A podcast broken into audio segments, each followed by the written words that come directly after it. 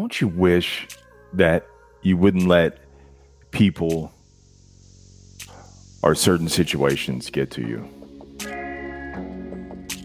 And some of them just don't get to you. They stay with you for decades, even a lifetime. Today, I'm going to show you how you can build your mental armor. You're listening to The Sales Life, a top five percent podcast in the world. I'm your host, Marsh Buice. And The Sales Life is taking the skills that I've learned in over two decades of the sales profession and show you how you can apply these skills to every area of your life. That way you never settle and you keep selling. Selling is nothing more than persuasion, using five core skills: communication, curiosity, creativity, continuous learning, and productive confrontation. So if you want to have more, do more, be more, and say no more. Let's get on with today's episode, episode six eighty-two. But before we do, please help show your support and recommend The Sales Life to someone else. When it comes to mental endurance and mental armor, Secret Service agents are the elite of the elite. Special Agent Evy Poumpouras was assigned to the presidential detail and went on to write the book, Bulletproof. Protect yourself, read people, influence situations, and live fearlessly. You know, I think mental endurance and developing a mental armor, a mental toughness, are two key components to living an elite life. When it comes to mental endurance and fortifying mental armor or developing a mental armor, that mental toughness, I think many times when we start talking about that, it's just, it becomes a have or have not situation, as if some people were just blessed to have situations just roll off their back, while others of us, it's like we're holding on to this boulder and we sink to the bottom of the ocean in life and we just don't accomplish what we could have. It's a daily practice that you can put in. It's not that you got to have this Goggins manifesto or this Goggins mentality. It's available to you and me. So how do you build endurance in this firewall of mental armor? So that way you can hang longer, not crack, be accurate, and learn to choose what you allow in and what you leave out, and not follow the craziness of these wild emotions. Poumpouras writes that you can learn to become bulletproof using the concept of hormesis. And hormesis is, think of a vaccine, like a flu vaccine. When you take a vaccine, it's small doses of the flu virus that's injected in you to build up your endurance. Hormesis is lifting weights. If I haven't lifted in a long time, I can't just go in there and bench press three hundred fifteen pounds. It's a gradual application of increased weights. And so as I apply more weight, then actually I can handle more too. Or those who work with their hands. Think of utility workers, city workers, farmers. They develop calluses on their hands. That's hormesis. It's a thickening of the skin. So that way they can actually do more work. They can handle more. You've shaken somebody's hand who you know for a fact they do manual labor. Yeah, you shake my hand, you're like, that boy ain't worked hard a day in his life. But there are people that you shake their hands and it's just like you're shaking a glove. It's hormesis in effect. So what do you want to be less afraid of? Let's put the hormetic effect to work. Poumpouras writes, if you fear public speaking, then start speaking publicly. And go into situations to develop hormesis. Start speaking publicly.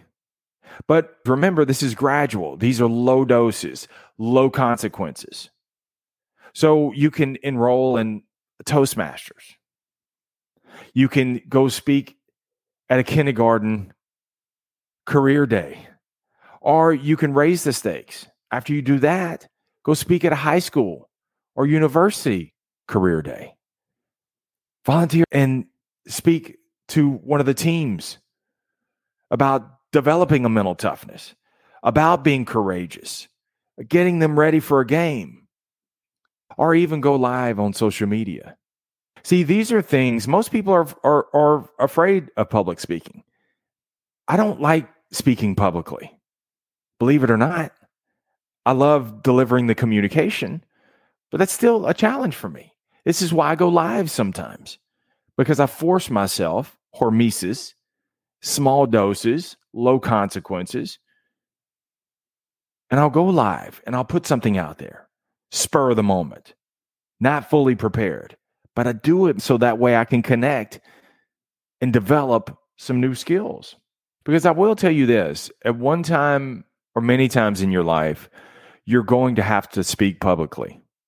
So if you use the hormetic effect now and take on these small doses, you'll be ready. You may have to make a presentation at work when it comes to introducing a guest at your job, when it comes to saying the prayer, or even speaking at a funeral. These are all public speaking moments. And instead of like the masses, the ninety-nine percent of people, so what is it? Most people, you know, right up there with death, people fear public speaking. Why not push yourself into those situations? Because you're going to need it. It's a muscle that you're always going to need. This is why I make it part of the five C's of selling, of persuasion, is communication, because it's so key in all that you do. Or another concept that Poumpouras introduces is if you have a big interview, you don't want to just try it out on the big interview and then you, you just bomb the whole damn thing. Instead, go on a interview rehearsal or interview rehearsals where you go on a bunch of other interviews of jobs you don't even want. Let me tell you what's going to be a trip. You'll probably go on these interviews and get offered the job because you give zero F's, man. You're like, I, it's not even what I'm here for anyway. But see, you prepare yourself as if it's the big interview. And so you go on these interview rehearsals. You go in there as if it's the big dance. And you make the adjustments along the way. So that way, when it comes time to the big interview, you've already gone on five of them. I'm ready. It's just another one. This is number six. Salespeople, the hormetic effect for you is taking on your worst situations, your worst customers. Have someone just bark out those situations that just like are your Achilles heel. That like when when a customer hits you with this in live fire, like you just freeze up. Or you just don't even know what to do, where to go, or instantly get pissed off. See, if you if you do these things in the in-between times and not when it happens, you're never going to be ready for the next situation if you don't train yourself for the, for the next situation.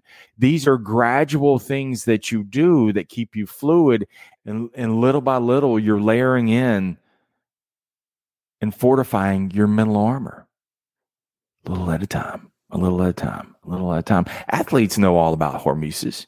This is why they practice. So they put themselves in these situations. So when it comes to game time, it's fluid. It's just part of it. This is what they've trained for. Your destiny is on the other side of fear. Remember, this is a gradual progression for you. And there's five steps that you can take to help fortify your mental armor. Step one, Poumpouras writes, expose. Identify stressors that can help strengthen your mental armor. And when you expose yourself, you're exposing yourself to something that is gradual. Remember, you're raising the stakes. What's the thing that you're most afraid of? Expose yourself to those environments. What's the thing that makes you freeze up or lose your shit? Expose yourself to these situations in the offline hours. So you expose yourself to these things. It should make you uncomfortable. And if you find that you're at a comfort level, then it's time to raise the stakes a little bit. The next step is experience. Now that you've exposed yourself to the thing that you're afraid of, take notice in your F three response. We have one of three: fight, flight, or freeze. So when you expose yourself to these situations, did you have an aggression about you? Did you flight? Like, you just wanted to hurry up and get through the situation, so your cadence was so erratic, you freaked out. Or did you freeze? Fight, flight, or freeze. You nutted up. Camera came on. You got in front of others. And you froze up. It's okay. Just take notice in those things. And this is where most people turn back. Most people are like, I, I, I just can't do this. No, you can't do it. Because you've never sat in the tension. You won't stay with it. You can do this, but you're going to have to do it in small doses. Step three is adjust. Now that you've exposed yourself, now that you've felt the experience, fight, flight, or freeze, now you adjust. You adjust your cadence. Maybe you just sped through the presentation. Maybe your eye contact was bad. You looked down the whole time. Maybe your breathing was... If you listen to some of my earlier episodes, you'll notice that my breathing was a lot more erratic. I'm more comfortable on this because this is six hundred eighty-one episodes later. And I've done another four hundred videos. So I've got a thousand rounds that I've done this on. Still uncomfortable, but I'm better at it. Or maybe the adjustment that you need to make is your tone of voice. Again, referencing back to me, I listened to some of my earlier episodes versus now. My cadence is different. My tone of voice is different. I'm comfortable with the pauses. I can hold the pause. So now that you've adjusted, step four is overcome. This is where you choose one thing and you work on that one thing until you're proficient at it. This is that footwork. This is that technique. This is that skill, because you may have several areas that you need to improve on in the thing that you're scared of. But taking it all at once, this is where people say, I can't do this, because you're trying to, you're trying to eat the whole elephant in one bite. What's the one thing? What's the most glaring thing that you first need to, maybe, maybe it's your cadence. Cool. Work on that one thing. Maybe you got a bunch of ums and you knows and ahs. When you listen to me doing an interview, there's a lot of you knows, uh, because me doing interviews is awkward for me. I'm used to doing solo episodes. So it's pushing myself outside of the comfort zone. Because it is new to me, I fill in those spaces instead of being comfortable with the pause, because there's someone sitting there listening or waiting for the next question. And this is something that through the hormetic effect, I'm working on my cadence on those things. Choose one area, get really, really good at that, and then go to the next thing. This is where you start getting more proficient. And man, it's reps. The key to success is reps, reps, reps. Remember that. Step five, the last step in fortifying your mental armor, Poumpouras writes, is repeat. It's not only attaining the thing that you were most afraid of, but it's also maintaining it. And this is a constant maintenance. This is not something that, oh, there, check the box, I'm done. No, this is something that's going to be forever. The way that you bulletproof yourself. And you get, you start living fearlessly. You start reading uh, people better. You start influencing better. Is developing that mental armor. This is where it's a constant exposure. This is not something, man, that you're just going to be able to check the box. And this is a lifestyle change for you. This is not something that it's one and done. It's going to be something that's going to be constant. It's a constant exposure. that is gradual with tension. So a little bit at a time, a little bit at a time, a little bit at a time. So here's your T S L, never settle, keep selling question for you. It's an easy one. Easy one to ask, hard one to answer for you. What are you most afraid of? And how will you apply this five-step process? See, this is why confrontation, in addition to communication, is one of the skills of never settling, keep selling. I put this in there specifically because you have to confront some things. There are some things, remember, your destiny is on the other side of your fears. So what is the thing that you're afraid of? Confront that thing. And then expose yourself, experience it, adjust, overcome, rinse and repeat, baby. Grab a copy of this book, man. There's so many, and we'll probably talk more about this book um, as time goes on. The book is bulletproof. Protect yourself, read people, influence situations, live fearlessly. Yes, yes, yes, yes, yes. Check the box. Written by Special Agent Evy Poumpouras. She's active on Twitter. Be sure and connect with her there. And let me tell you how good this book is. It's got over twenty-eight hundred reviews, with an average rating of five stars. It's that good. There's so many areas that you can improve and live an elite life and never settle and keep selling your way through life right here in this book. But it's not just the book. It's how you apply it to your life as well. All right. Be sure and head to the website, the sales life dot me. Just like it sounds, T H E, sales life dot me. There you will find over a thousand free resources, from blogs to videos to, of course, podcasts as well. In the bottom right is a mic from you to me. Let me know what's going on in your life and how I can help. I'm no hair, but I'm all ears. I'd love to hear from you. Be sure and rate and review The Sales Life.